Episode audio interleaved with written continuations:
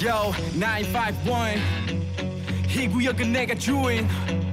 Hurricane Radio. Yup. 여러분 안녕하십니까? 허리케인 라디오 최강행디 최강인구입니다. 아 푹푹 찝니다.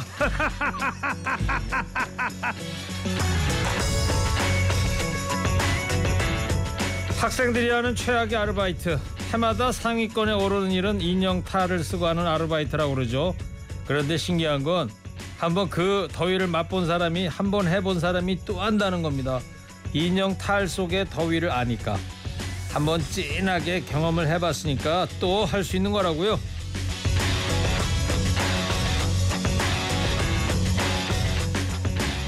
강원도 양양에는 올해 첫 열대야가 찾아왔답니다. 이제 6월인데 서울도 30도가 훌쩍 넘었습니다. 여름에 맞서는 각오가 필요한 날이 진짜로 시작이 됐는데요. 그러나 뭣도 모르고 당하는 것보다는 알고 덤비면 좀 낫지 않을까요? 더위의 길을 꺾어보자 하는 기세로 올 여름 더위와 첫 인사를 나눠보자고요. 더위야, 우리 이번에도 한번 잘잘 지내보자. 6월 19일 월요일 시동 거셨습니까? 좋은 음악 꼬라 뉴스 연중 무휴 하리케인 라디오 출격!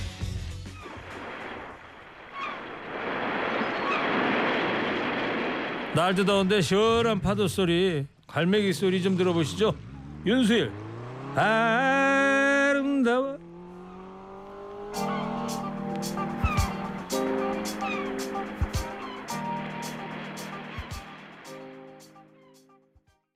나 윤수일이 아름다워. 예, 날도 더운데 달콤한 아이스크림 같은 그대의 입술이랍니다. 예. 더운데도 그대의 입술은 차갑기도 하고 달콤하기도 하고 그런 말이죠 시원한 선곡 좋았어요. 예, 파도 소리, 갈매기 소리 들으니까 좀 시원해진 것 같습니다. 지금 뭐 우리뿐만이 아니고요. 올해 지금 지구가 초고온 현상, 초비상입니다. 미국은 텍사스가 지금 낮 기온이 50도까지 뭐 올라갔다고 그래요. 인도에서는 100여 명 정도가 사망했다고 합니다.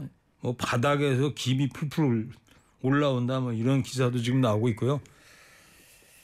자, 지금 서울 상암동은 33.3도예요. 덥긴 덥습니다. 광주가 32.9도, 대구가 31.1도, 대전이 33.2도입니다. 전국적으로 더운 날씨인데 내일 오후부터는 비가 오면서 열기가 좀 식는다고 그러니까 한 청취자께서 일광 상의가 뜨거운 여름을 지켜주네요. 그래요? 시원하게 좀 입고 왔습니다. 매주 수요일마다 자영업자 응원하는 코너 있죠. 손님 온다 어서 옵쇼. 공짜로 전국에 가게 홍보도 해주시고요. 사는 얘기도 나누는 시간인데 대충 안 합니다. 제대로 홍보해 드릴 테니까 나 이런 자영업 하고 있어요. 아 근데 장사가 안 돼요. 예, 홍보 시간 드립니다. 사장님들 문자 많이 보내주시고요. TBS 앱이나 50원 유료 문자 샵 0951로 보내주시기 바랍니다. 참여해 주신 분들께는 작은 선물도 보내드리도록 하겠습니다. 노래 한 곡 듣겠습니다. 박상철 한가비의 잘 살아 봅시다. 아, 좋은 노래입니다.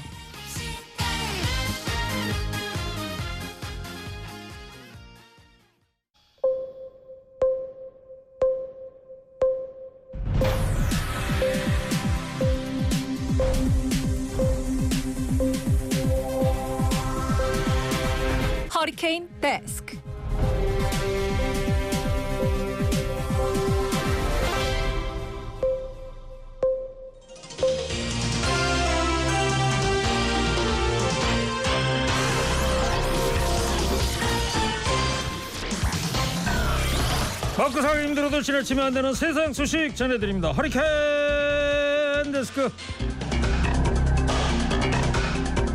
첫 번째 소식입니다. 최근 불거진 수능 난이도 논란과 관련해서 윤석열 대통령이 이주호 부총리 겸 교육부 장관한테 엄중 경고한 것으로 전해졌습니다.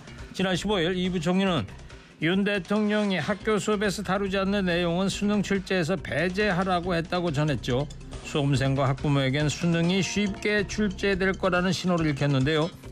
이에 대통령실은 공교육 교과 과정에서 다루지 않는 분야의 문제는 수능 출제에서 배제해야 한다는 뜻이었다면서 말을 잘못 옮긴 이 부총리한테 책임을 돌렸습니다. 이런 가운데 오늘 정부와 국민의힘이 사교육비 절감 방안과 공교육 경쟁력 강화 방안 마련에 나섰습니다. 이 부총리는 공교육 과정에서 다루지 않는 내용의 출제를 배제하고 적정 난이도를 확보하는 등 교육부 수장으로서 모든 가능한 지원을 다 하겠다고 강조했습니다. 대통령이 한마디 했다가 반발 커지면 책임 떠넘기고 재검토 지시하고 이거 한두 번 있었던 일이 아닌 것 같죠? 이러다 보니 수험생 학부모들은 뒷전이고 정치권 공방으로만 커지는 모양새인데요. 그러나 정작 중요한 걸 놓쳐선 안 됩니다. 공교육 정상화라는 큰 틀 안에서 근본적으로 입시 제도를 개선하는 것. 오늘로요. 수능 이제 딱 150일밖에 안 남았습니다. 21대 국회 들어 의원 한 명당 공동 발의한 법안이 평균 797건에 이르는 것으로 나타났습니다. 21대 국회 임기 시작 후 지난 3년간 공동 발의한 법안 개수가 1000건이 넘는 의원도 전체 299명 중에 93명 약 31%였습니다. 공동 발의가 남발되면서 정작 국회 본회의 때 자신이 공동 발의한 법안에 기권하는 황당한 사례도 빈번했던 것으로 드러났습니다. 또 전체 법안의 발의 개수는 크게 늘어났으나 가결률은 점점 떨어지고 있었는데요. 16대 국회에서 37.7%였던 법안의 가결률은 20대 국회 때는 13.2%, 21대 국회에서는 9.4%에 그쳤습니다. 의원들이 입법 실적 채우기를 위해 법안 내용도 모른 채 서로 이름만 빌려주는 품맛이 발의를 남발하고 있다는 비판이 나올 수밖에 없습니다. 자기가 공동 발의한 법안에 기권을 했다. 이거 코미디가 따로 없습니다. 무분별한 법안 발의 때문에 정작 필요한 법안은 심사도 받지 못하고 폐기되는 경우가 생길 수밖에 없는데요. 세금으로 비싼 월급 받으면서 도대체 뭐들 하고 있는 건지 모르겠쇼. 다음 소식입니다. 일찍 찾아온 폭염에 노동자들의 걱정도 한층 커졌습니다. 지난해 8월 한 물류센터의 체감 온도는 35도를 넘어갔습니다. 더위에 참다 못한 노동자는 고용노동부에 전화 걸었습니다. 더운 날씨에도 휴식 시간 없이 계속 일을 하고 있다고 호소했으나 소용이 없었습니다. 고용노동부 관계자는 누구나 더운데 더운 것 때문에 신고를 할 수는 없다. 온도가 30도, 40도 올라가는 건 인력으로도 어쩔 수 없는 일이다. 이렇게 응대했습니다. 그러나 산업안전보건 기준에 관한 규칙에 따르면 사용자는 작업장 내 온열 질환자가 발생하지 않도록 휴식을 비롯한 적절한 조치를 취해줘야 합니다. 체감 온도에 따른 적정 휴식 시간도 명시해뒀습니다. 하지만 강제성이 없어서 잘 지켜지지 않는 게 현실입니다. 지난 5년간 온열 질환 노동자는 152명으로 그중에 숨진 노동자만 23명이나 됩니다. 그 강제성 없는 규칙은 시원한 에어컨 바람 쐬면서 만든 거겠죠.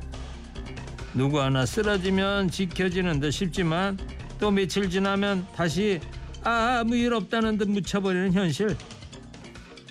이제는 좀 달라져야 하지 않을까요?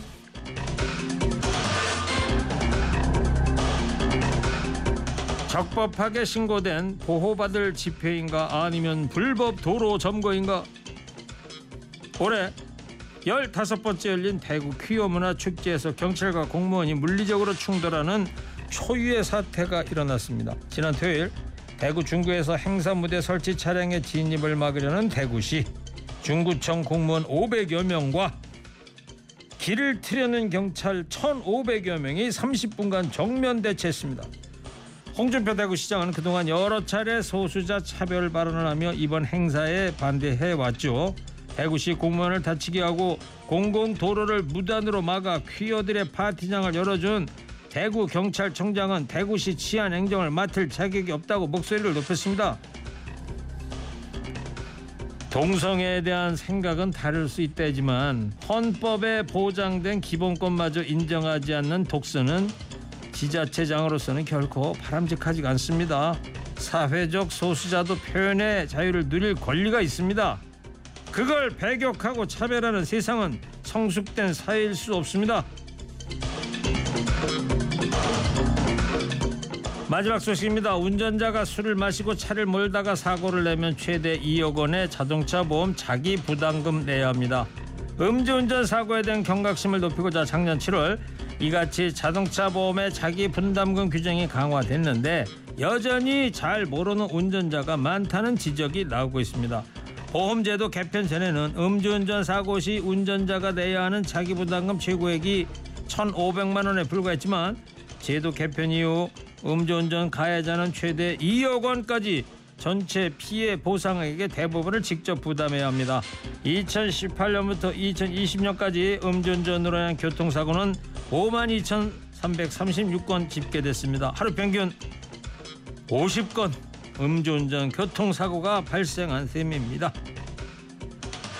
그럼에도 음주운전이 줄지 않는 건 좀 더 세게 때려달라는 거지요. 음주운전이 뿌리 뽑힐 때까지 2억 아니라 20억 원이라도 부담하게 했으면 싶네요.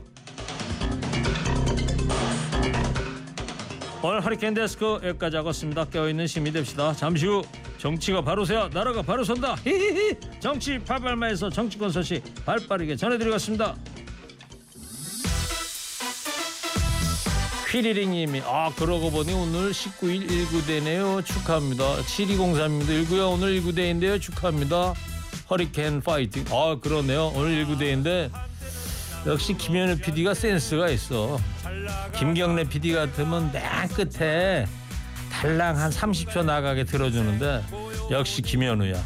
최일구의 인생 모인이 2절 끝까지 한번 들어보겠습니다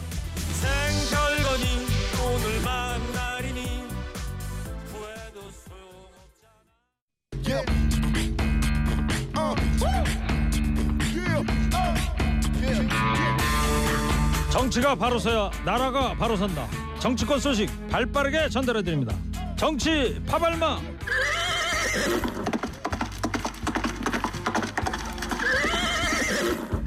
나름 푹푹 찌지만 정치 파발마 두 분 열심히 TBS 스튜디오로 달려왔습니다. 먼저 지치지 않는 땡벌 봉보로 봉봉 봉봉봉 이 분은 안 지칩니다. 최진봉 교수입니다. 예, 봉침 많이 가져왔습니까? 아 그럼요 늘 준비돼 있습니다 자, 이어서 두 번째 정치 파발마입니다. 시사 평론계 루이 암스트롱 서정욱 변호사 나왔습니다. 어서 오십시오. 예. 지금 유튜브로 미카엘님이 이런 날씨에 크크 봉침이 녹아내리지는 않을까요? 아 전혀 전혀. 봉침은 녹아내리지 않습니다 걱정하지 않으셔도 됩니다 자, 서정욱 변호사님 그리고 제가 며칠 전에 음식점을 갔는데 저보다 좀 어린 좀 아저씨 뻘 되는 사람인데 혼자서 밥을 먹는데 말이요. 휴대폰에서 유튜브 소리가 계속 나는 거예요. 근데 가만히 들으니까 서정욱 변호사 목소리가 이렇게 나. 뭘 이렇게 혼자서 뭘 떠드는 걸 이렇게 보고. 계시더라고. 아, 이게 뭐예요? 저기 그게? 특, 특강을 좀 몇 군 달립니다. 아. 특강을 아니 혼자서 한 혼자 20분 넘게? 하는 예, 거를 30분씩 특강을 하니까 그걸 안 듣고 있는 거. 아 그래요? 오. 확인할 길은 없었습니다. 분명히 그 루이 암스트롱 목소리가 계속 나오길래 아 서정욱 변호사 아주 팬들이 많아서 좋으시겠어요. 예. 자 오늘 학교 수업의 내용은 수능에서 배제하라는 대통령의 발언으로 수능 150일 앞둔 학생과 학부모 교육계에서 혼란스럽다는 반응이 나오고 있는데요. 청취자 여러분들 대통령의 수능 발언 논란 들으시면서 어떤 생각 드시는지 짧게 한 줄로 좀 보내주시기 바랍니다. 자 오늘 오전에 이 얘기부터 할게요. 이재명 당 대표가 예, 국회 교수단체 대표 연설을 했습니다. 그러면서 불체포 특권 포기를 선언했습니다. 요 이야기를 한번 직접 들어보겠습니다. 이제 그 빌미마저 주지 않겠습니다. 저를 향한 저들의 시도를 용인하지 않겠습니다. 저에 대한 정치 수사에 대해서 불체포 권리를 포기하겠습니다.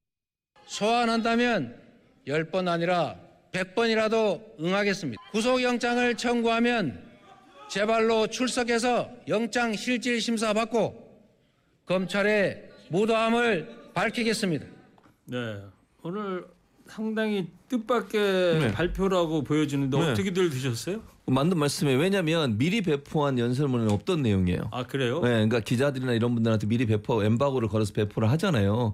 그건 제가 봤는데 그 거기에는 없었어요 이 내용이. 근데 갑자기 이 내용이 들어간 걸 보면 아마 마지막에 본인이 직접 어 생각해서 집어넣은 게 아닐까 연설에 그렇게 생각이 들고요. 자신감이라는 표현이라고 생각이 들어요. 그러니까 무슨 말이냐면 체포영장이 발부돼도 어 구속될 가능성이나 구속영장이 뭐그 어, 나올 가능성 낮다고 보여지는 것 같고 그래서 이제 정면 돌파를 하겠다는 거죠. 왜냐하면 자꾸 이재명 대표의 이건 아무것 아무것도 나오지도 않은 이 상황에서 계속 뭐 방탄 방탄 얘기하면서 지금 공격을 하고 있고 그것 때문에 이미지가 민주당이나 이재명 대표 이미지가 엄청나게 안 좋아진 상황이에요. 언론이 그렇게 이제 보수 언론이 앞장서서 또 이제 서정욱 변호사처럼 저렇게 극우 유튜버들이 그렇게 막 하시니까 결국은 이런 이미지가 생겼는데 그걸 정, 정면, 정면 돌파하겠다. 뭐, 뭐 그러다가 만약에 이제 구속영장 청구했는데 기각돼 보세요. 검찰은 엄청난 역풍을 맞을 거거든요. 그런 점에서 본다고 하면 자신감의 표현, 더 이상 뭐 범죄와 연관돼 없다는 부분을 명확하게 보이기 위한 그런 어, 태도가 아니었나 이런 생각이 듭니다. 뭐 저는 이제 본인이 옛날에 대장동 위례 그다음에 성남 FC 이때 그 불체포 특권 행사했잖아요. 근데 그때 오히려 구속돼야 된다. 찬성이 139표입니다. 반대가 138표. 이 말은 그때도 한 표가 구속돼야 된다는 쪽이 더 높았죠. 다만 과반수가 안 돼가지고 부결된 거잖아. 근데 이번에 또 옵니다. 7월 달에 또 백현동, 쌍방울, 정자동 또 이게 구속영장이 또 온단 말이에요. 이번에 오면 제가 보기에 99.999% 발부됩니다.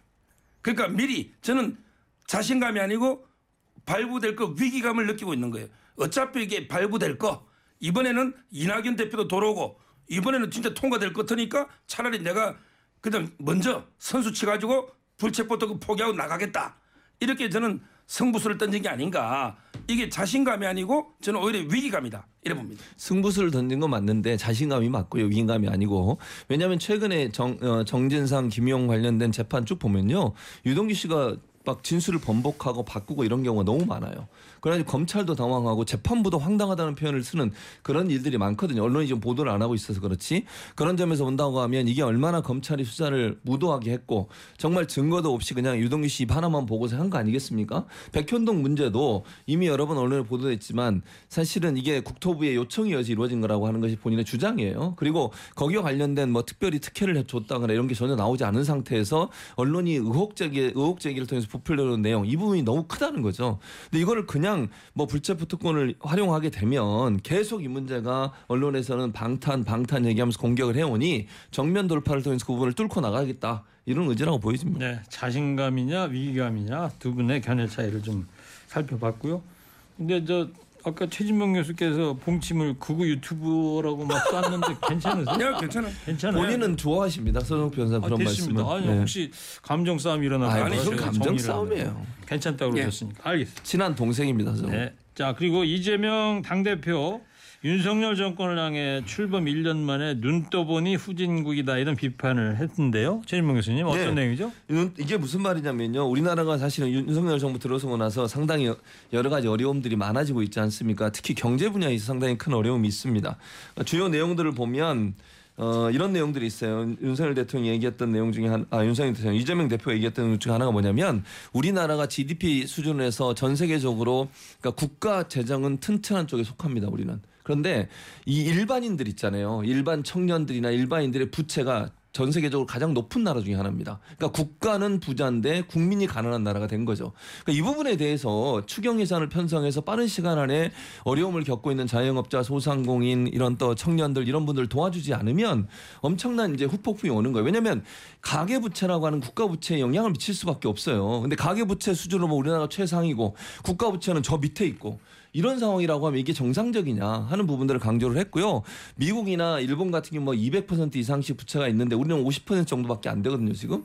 이런 상황이라면 빠른 시간에 추경을 하자. 그것은 결국 우리 사회에 어려움을 겪고 있는 서민들의 경제 어려움 이런 부분들을 이겨내자 이런 의미로 말씀했다고 생각합니다. 저는 이제 왜 스스로 이렇게 비하해서 발언하는지 이해가 안 돼요. 지금 이게 외국에 나가면요, 우리 그 대한민국의 위상이나 국격이 상당히 높아요. 지금 이게 G7 거기도 이게 다 이제 우리도 G8 그 파리 안에 드는 이 정도로 이게 초대도 받고 인정을 받는 세계 속의 선진국입니다. 근데 본인이 1년 만에 눈 떠보니까 후진국이다? 이렇게 나는 자기 비하적으로 평가하는 걸 이해가 안 되고요. 뭐 저는 전체적으로 대한민국은 초인류 선진국이에요. 다만 이게 정치가 정치가 이게 좀 후진적이에요. 옛날에 이건희 대표도 회장 있잖아요 삼성에 정치는 사류다. 관료는 365, 기업인은 2류다 했거든요. 국민은 1류입니다. 우리 대한민국은 위대한 거예요. 근데 이재명 대표 같은 이런 게 분이 야당 대표를 하니 우리 정치가 진짜 후진적이 아닌가 이런 생각이 들어요. 네. 아니 자 정치가 후진적이라는 건 이재명 대표 때문이 아니에요. 지금 정치를 정권을 누가 잡고 있습니까? 윤석열 대통령이 정권 잡고 있고 국민의힘이 정치를 하고 있죠. 1년이 지났는데 우리 경제가 이렇게 어렵고 지금 뭐 이재명 대표가 오늘 연설에 세 가지를 지적을 했는데 첫째는요. 언론에 대한 탄압 문제예요. 아니 언론 자유가 그전에는 우리가 얼마나 높았습니까? 그렇게 그랬으니까 서정욱 변호사도 마음대로 말씀할 수 있었고 보수들도 문재인 정부 때 얼마나 문재인 정부를 비판했었습니까? 그런 저희가 보장되는 나라에서 지금은 이거 언론 탄압의 선봉장이라고 얘기할 수 있는 이동관 수, 예전 에 수석을 지금 현재 특보고요. 이분을 방통위원장 앉히려는 시도를 하고 있다는 한간의 얘기가 있고 현직 그 임기가 남아있는 한상혁 방통위원장 면제시키는 그런 사태가 일어나고 있고 MBC의 탄압이 이루어지고 있는 상황. 두 번째는 이렇게 일본의 일본을 대신해서 그렇게 일본의 후쿠시마 오염수 방류에 대한 안전성을 계속 강조하는 우리나라 태도를 보고 우리 국민이 안중에 있냐는 거예요. 그게 대체 그런 문제가 발생할 수 있고요. 세 번째로 이게 지금 그 소환 관련해서 마찬가지예요. 그러니까 검찰에 이렇게 무도하게 아까도 얘기 드렸습니다만 이재명 대표를 소환하고 그다음에 어 뭐 처벌하려고 하고 이런 시도 자체가 얼마나 어 무도한 검찰 권력이냐 하는 부분들을 강조하는 내용. 이게 바로 후진국으로 가고 있는 어떤 뭐랄까 시금석 모습 태도 또는 뭐 기준이라고 볼 수 있을 것 같습니다. 네. 그리고 이재명 당대표가 오늘 연설에서 35조 원 추가와 경정 예산 편성 주장을 했는데 서정욱 변호사 어떻게 보세요? 추경. 지금 이제요 올해 1월 달부터 4월 달까지 거둔 세금이 134조입니다. 작년 4개월보다 33조 9천억이 덜 거쳤어요. 작년 같은 기간보다. 그러면 이게 34조를 세출을 깎아야 됩니다. 추경 35조가 아니고 올해 35조를 깎아야 균형 예산이 되는 거죠. 이 35조 추경 이재명 대표가 자기 대장동 뭐 비자금으로 줄 겁니까? 자기가 낼 거 아니잖아요. 이 35조 수입은 세금은 34조가 덜 거쳤는데 4개월 동안에 35조를 늘리자. 이게 빚만 내자는 거 아니에요, 빚. 아니 본인도 가정을 이룰 때 남편 월급이 1억이면 1억 범위 내에서 6천만 원 쓰고 4천만 원 적금 넣고 뭐 이래야지. 어떻게 자기 1억인데 우리 빚내서 1억 5천 씁시다. 이게 가정도 이러면 망합니다. 국가도 망해요.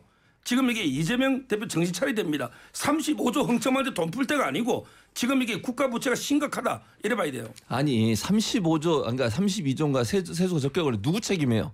아니 현 정부가 세수를 똑바로 제, 제대로 안 하니까 그렇게 된 거 아닙니까? 왜 이렇게 돼? 법인세 깎아줘서 이렇게 된 거예요. 부자 감세에 법인세 깎아주고 종부세 깎아주고 아니 그러다 보니까 결국 세수가 적게 나온 거고 그럼 세수가 적게 나오면 써야 될 곳에 못 쓰게 되지 않겠어요? 지금 서정욱 변사 말처럼 세출을 줄인다고 그랬는데 세출을 줄이는데 어디부터 줄일 거예요 그러면? 제가 볼 때는요 지금 당장 어디부터 줄일 거냐면 복지 정책 줄일 거예요. 저는 그렇게 보여요. 서민들 정책 본인들 예, 외교 나가고 뭐 오늘도 어디 같이 가셨잖아요. 그때 세금 다 쓰잖아요. 그걸 줄이겠어요? 아니 그럼 뭐 공무원들 월급 주고 이런 거 줄이겠습니까? 가장 먼저 줄일 게 어려운 사람들 도와주는 그런 정책들을 줄일 거예요. 그 사람들은 생명과 생계가 달려 있는 문제예요. 그럼 그 사람들 살려내기 위해서라도 당연히 추경해야죠. 아니 세금을 적게 걸린 게 어떻게 이재명 대표 잘못입니까? 그게 세금을 적게 걸린 건 지금 현 정부의 문제이고 왜 법인세를 이렇게 많이 깎아준 거예요? 대체 종부세는 왜 안 걷는 거예요? 그러면 아, 이런 부분들이 결국은 세금이 적게 거치게 된 원인이고 그건 윤석열 정부의 책임이에요. 네. 그럼 그렇게 적게 거쳤으면. 원래 예산을 잘 사용할 수 있도록 세금을 더 많이 걷든지 하는 방법을 찾아야 될 거 아닙니까? 밖에 날씨보다 스튜디오 안이 더 푹푹 찔 것 같습니다. 예. 하여튼 추경이 필요하다는 말씀이고 네. 서적 변호사는 필요 없다는 말씀이고 자 대통령의 수능 발언 후폭풍 지켜보시면서 청취자 여러분 어떤 생각 드시는지 한 줄로 받고 있는데 몇 분 소개합니다. 저는 윤석열 대통령을 지지하진 않지만 수능 관련 지시는 마음에 듭니다. 또 다른 분은요. 백년대계 교육 정책이 백지장 같이 가벼워서는 안 됩니다. 또 다른 분은 배가 산으로 이렇게 문자를 보내주셨어요. 자 지금 이 주말 거치면서 이 윤석열 대통령의 수능 관련 발언이 이제 큰 논란으로 지금 우리 사회에 지금 나와 있는데 저 구체적으로 뭔지 좀 서정 변호사께서 정리 좀 한번 해볼까요? 지금 이제 정확하게 이게 뭐 아다르고 어다르니까요. 윤석열 대통령이 워딩하고 그다음에 이주호 장관의 워딩이 비슷한 것들도 약간 달라요. 이주호 장관은 뭐랬냐면 학교에서 안 가르치는 거는 수능에 내지 마라. 학교에서 안 가르친 건 내지 마라. 이런 워딩이고 윤석열 대통령은 이제 정확하게 표현하면 공교육에서 다루지 않는 문제, 공교육에서 다루지 않는 이런 거는 수능에 출제하면 안 된다. 이런 취지의 발언이거든요. 근데 저는 이게 왜 논란이 되는지 이해를 못 하겠어요. 근데 저 같은 경우는 하나 의심스러운 게 예. 학교가 대한민국의 고등학교가 한 군데만 있는 게 아니잖아요. 지금 여기 뭐 책이 다섯 종, 육 종 여러 개 있는데 근데 보편적으로 과목마다 가르쳐야 될 게 있잖아요. 그게 책은 여러 출판사에 있어도 그 교육의 범위는 정해져 있거든요. 그 공교육의 범위를 벗어난 건 내지 마라. 아니 너무나 당연한 지시 아닙니까? 지금 이게 제가 수능 문제를 보니까 킬러 문항이라 가지고 제가 읽어봐도 저 저 고3 때 제가 전국 1등 됐어요 모의고사. 근데 진짜 수- 저 그런데? 제가 읽어봐도 무슨 말인지를 모르겠어요. 무슨 바젤 협정 거 얘기하시는 아니 뭐 국어 문제인데 읽어도 뜻을 이해 못. 이걸 사교육에서만 풀 수 있는 문제가 나오더라는 거예요. 이런 문제는 학원 업자들하고 교육 관료들이 이권 카르텔 아니냐. 따라서 이제 공교육의 범위 최소한 내에서 그- 거기서 변별력도 얼마든지 우리가 변별력을 갖출 수 있는 거예요. 네. 왜 학교에서 가르쳤다 해서 다 애들이 100점 받는 거 아니잖아. 그 공부 열심히 한 사람은 100점도 있고 90점, 80점 변별력 있거든요. 한마디로 공정한 변별력을 갖춘 문제를 내라. 이게 정확한 워딩이고 이게 작년부터 지시했던 거예요. 갑자기 5개월 전에 한 것도 아니에요. 따라서 저는 아무런 문제도 없는 진짜 바람직한 지시를 가지고 야당이나 또는 이게 유승민, 이준석 이런 자들이 계속 터집을 잡고 있는 거예요. 이런 자들이 한 청취자께서 저 서정욱 변호사님 공교육이 학교 교육 얘기하는 거 아니에요? 헷갈려요. 공교육과 학교 교육이 어떻게 다른 거냐 이런 질문. 그러니까 이주호 장관은 이제 학교에서 안 가르친 거고 윤석열 대통령은 이제 공교육에서 다루는 범위가 있잖아요. 아니 근데 제가 고3으로 돌아갔다 치면 예. 지금 고3 때 국어 선생님하고 다른 고등학교 국어 선생님이 가르치는 교과서는 같더라도 선생님이 가르치는 게또 다를 수도 있잖아요. 아니 그러니까 윤석열 대통령 학교에서 어느 학교에서 구체적으로 가르친 게 아니고 우리가 이게 예를 들어 국어 같은 범위가 있거든요. 국사도 이런 이런 건 가르치라는 그 알겠습니다. 지침이 있잖아요. 예, 예. 그 범위를 벗어나지 말라는 거예요. 자 교수님께서 한 말씀 들어볼게요. 아니 그러니까 그 마- 지금 국장님 말이 맞는 거예요. 그러니까 학교 교육, 공교육 뭐가 다른 똑같은 얘기. 학교 교육, 공교육이고 공교육이 학교 교육이지. 다그 같은 말이에요. 그걸 뭘 그게 다르다고 얘기를 하세요. 그리고 같은 교재를 갖고 선생이 가르치는 방식이 다르고 설명하는 방식이 다를 수 있는 거예요. 같은 내용이라도. 그러니까 공교육 안에서 선생님들이 설명을 잘하는 선생님이 있고 어떤 분은 선생님 중에 뭐 설명을 잘 안 되는 선생님도 있을 수 있고 그 사람의 스타일에 따라 교육 방식이 다를 수 토론 방식으로 할 수도 있고 그냥 일방식 강의로 할 수도 있는 거 아니겠어요? 그러니까 그거는 방식의 문제인 것이지 공교육이나 학교교육이랑 똑같은 말이고 그 안에서 가르치는 건 동일한 내용이에요. 그게 뭐가 다르다고 대통령 실은 발끈해가지고 이주호 장관이 한 말과 대통령이 한 말이 다르다고 뭐가 다릅니까? 똑같은 얘기지. 근데 문제는 뭐냐면 자 공교육에서 가르치는 것은 기본적 원리를 가르치겠죠. 그 원리가 잘 알고 있느냐고 물어볼 때는 어떻게 하겠어요? 문제를 내야 돼요. 문제를 내는데 교과서에 나와 있는 그 문제 예를 들면 예시 문제 그걸 내겠어요? 그럼 말이 안 되죠. 그와 관련된 그 논리와 이론과 그다음에 그 어떤 원리를 설명하고 이해하고 있는지를 파- 펌- 분별해 낼 수 있는 그런 문제를 창의적으로 내는 거예요. 그래야 수능이 되는 거죠. 다른 시험지에 나와 있거나 아니면 교과서에 예시로 나와 있는 문제를 내면 그거 어떻게 수능이 되겠어요. 근데 이런 말을 해버리면 문제가 뭐야 혼란이 오는 거예요. 그러니까 수능을 준비하는 학생들은 지금까지 수능을 열심히 준비하고 또 예 뭐 예를 들면 나올 가능성이 있는 문제들을 뭐 학원 선생님이든 다른 선생님들이 만들어서 제공해 주니까 그걸 가지고 푸는 연습을 하고 그런 비슷한 유형의 문제가 나와서 잘 풀게 하는 거잖아요. 근데 대통령이 지금 5개월 남은 시점에서 이런 말을 툭 던져놓으면 수능의 정책적 방향이 다 달라져 버린다는 거예요. 그랬을 때 혼란을 어떻게 막겠냐는 거예요. 수능을 준비하는 게 중학교 때부터예요. 그럼 6년 동안 지금 5년 5개월 동안 5년 6개월 동안 준비를 해온 거 아닙니까?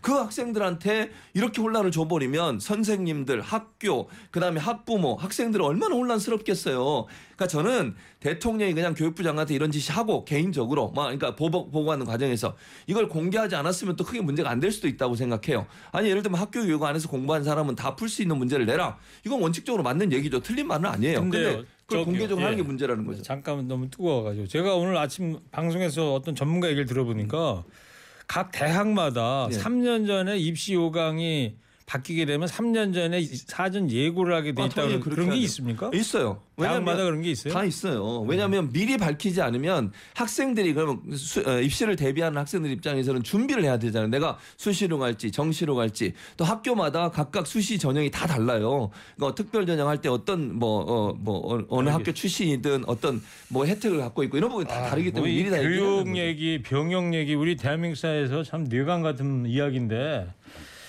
정말 이건 뭐 1박 2일 모여서 얘기해도 끝이 안 나는 게 교육 문제라는 게 백년 대계라고 하는 거 아니겠어요? 그러니까 혼란이 이제 가중되다 보니까 결국에는 교육부 대입 담당 국장이 경질됐어요. 대입 담당 국장이 시험 문제 내는 사람이에요. 왜 바꾼 거예요? 지금은 이제 그 총괄 감독 책임이죠. 대통령이 작년부터 지시를 했는데 전혀 안 바뀌니까 아마 이제 당연히 뭐 저는 책임을 물을 수 있고요. 만약에 지금 좀 혼란 혼란 하잖아요. 대통령이 이렇게 지시하면 혼란이 옵니다. 뭐냐? 예를 들어 이번 수능은 학교에서 가르치지 않는 공교육의 범위 밖의 것도 출제해라. 학원에 가서 빨리 공부하도록 학원에만 다루는 것도 출제해라. 어렵게. 이렇게 지시하면 학생들이 야 이제 학원 가야 되나 혼란이 옵니다. 근데 학교 공교육에서 다루는 범위 내에서 출제해라. 지금 그 범위 내에서 공부하고 있잖아요. 거기 무슨 학생이 혼란이 옵니까? 근데 대통령이 우리나라 대통령 역대 대통령이 네. 말이에요. 매년 있는 수능에 이 출제를 어떻게 해라 저렇게 해라 그렇게 지시를 한 적이 있나요? 이렇게 구체적으로 하는 거는 기억이 없지만 지금 없어요. 이게 작년에 사교육비가 26조입니다. 한 달에 52만 원 들어요. 그리고 여기 작년에도 10% 이상 늘어서 기업형 학원이 많습니다. 이 과외 사교육은 망국병입니다. 망국병. 대통령이 교육개혁, 연금개혁, 노동개혁 주장하잖아요. 저는 대통령이 이런 것부터 해야 되는 거예요. 네. 그러면 네. 사교육하고 좀 멀게 해놓는 할- 하려면은 쉽게 내면 된다는 말씀 같은데 정말 쉽게 내면 학교 교육 내지는 공교육 안에서 시험 문제를 낸다면 학생들이나 학부형들이 아파트 주변에는 학원에 안 보내나요? 아니 그러진 않죠. 왜냐하면 어느 학, 학부모 입장에서는요. 변, 첫째는 문제가 되는 게 뭐냐면 변별력이 제대로 잘 있을 거냐 하는 문제이고 두 번째는 아까도 말씀드렸지만요. 예시 문제나 아니면 기존에 있는 문제와 다른 문제를 내야 돼요. 그럼 창의적 문제가 들어가게 되면 그 부분에 대해서는 다양한 형태의 창의적 형태의 문제들을 접해보고 풀어보고 이래야 되거든요. 학생들 입장에서. 예. 근데 학교에서는 그걸 하는데 한, 가- 어떤 한계가 있다 보니까 이제 학원에 가게 되는 건데 물론 제가 무슨 학원 저는 학원을 그 활성화시키고 이런 부분은 반대예요. 저도. 근데 지금 문제는 뭐냐면 서정표에서 잘못 짚고 있는 게 뭐냐면 대통령이 이런 한마디를 해놓으면 엄청난 파장이 있는 거예요. 그리고 담당 국장을 지금 경질해 버렸잖아요. 이 사람이 지금 수능을 5개월 앞두고서 경질이 되면 새로운 국장이 와서 대통령이 지시하고 이런 부분들을 받들어서 해야 되는 거 아니겠습니까? 물론 문제는 여기서 내는 거 아니고 대, 대학교육평가위원회 거기서 냅니다. 네. 그러나 교육평가위원회도 사실은 영향을 받을 수밖에 없어요. 혼란이 온다는 거죠. 이거를 사교육에 대해서 예를 들면 얘기하면 또 다른 문제예요. 그거는 왜 수능 문제를 꺼내냐고요. 자, 5개월 남았다니까요. 그리고 유승민 전 국민의힘 의원이 대통령이 혼란을 이야, 야기하고 책임을 떠넘긴다 이런 비판했는데 요거에 대해서 두 분 견해 좀 듣고 끝낼게요. 이건 왜 그랬냐면 유승민 의원은 이런 얘기 전 의원은 뭐라고 그랬냐면 지난번에 만 5세 초등학교 취학 문제 기억나시죠? 네. 그래가지고 그 교육부장은 경질됐어요. 박순자 5일 만에. 네. 교육부 교육부장. 견질됐잖아요. 그것도 뭐냐면 장관과 대통령이 많이 달랐던 거예요. 그러니까 충돌이 일어났고요. 두 번째는 뭐냐면 지난번 그 노동부 장관 69시간 문제. 근데 도어스핑 있을 때예요.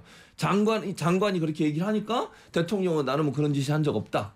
이러면서 입장이 다른 것처럼 얘기해요. 그러니까 이게 똑같은 상황이잖아요, 지금. 교육부 장관하고 마치 대통령실과 갈등이 있거나 의견이 다른 것처럼 비춰져요. 국민들이 얼마나 혼란스럽겠습니까? 그러면 뭔가 장관이 그러면 대통령이 말안걸안 한 걸 말했다는 게 되는 거잖아요. 지금 이조 장관은 보고하고 들어갔는데 거기서 들은 얘기를 한, 거, 한 거라고 얘기하는데 아니라고 얘기해 버려요. 이렇게 되면 손발이 맞는 겁니까? 장관하고 대통령하고 뭐 하는 거예요, 대체 지금? 네. 아니 이, 유승민 의원은요 이렇게 윤석열 대통령이 항상 무능하고 뭐 못한다고 뒤에서 칼을 등에 꽂고 있잖아요. 근데 왜 이 당에 붙어 있는 거죠? 저는 왜 윤석열 당에 붙어 있습니까? 본인이 탈당하든지 아니 내부 총질도 유분수지 이게 야당보다 더하잖아. 야당이야 원래 떠든다 치더라도 같은 당에 있으면 이렇게 뒤에서 대통령이 등에 칼을 아니, 꽂는 그러니까 거 이런 비열한 짓을 안. 의원의 메시지에 대해서 어떻게 생각하시냐 말이 됩니까? 말이 안 그랬더니 되는 소리죠. 메신저를 공격하시는 거 아니에요? 지금? 원래 그 전략이죠. 아니 대통령이 아무것도 모르면서 한마디 했다고 떠들잖아요.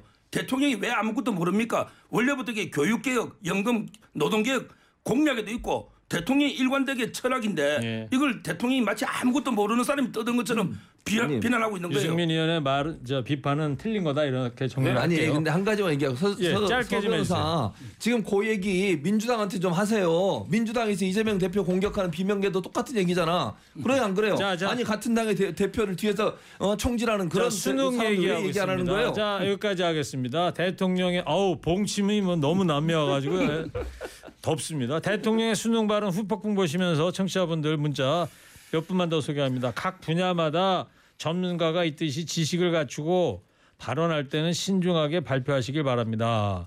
또 다른 분은 언젠가는 고쳐야 합니다. 매사가 반대네요. 예. 또 이런 문자도 있어요. 패널들께서 학교 다닐 때와 지금 교육 환경이 달라진 부분이 많습니다. 이과 문과도 없어지고 교과서도 10여 종이나 됩니다. 네, 하여튼 많은 환경이 변했다 이런 말씀 또 보내주셨네요. 자, 두 분도 대통령의 수능 발언 논란 보면서 어떤 생각 드시는지 한 줄 평 듣겠습니다. 먼저 최진봉 교수부터 해주세요. Three, two, one.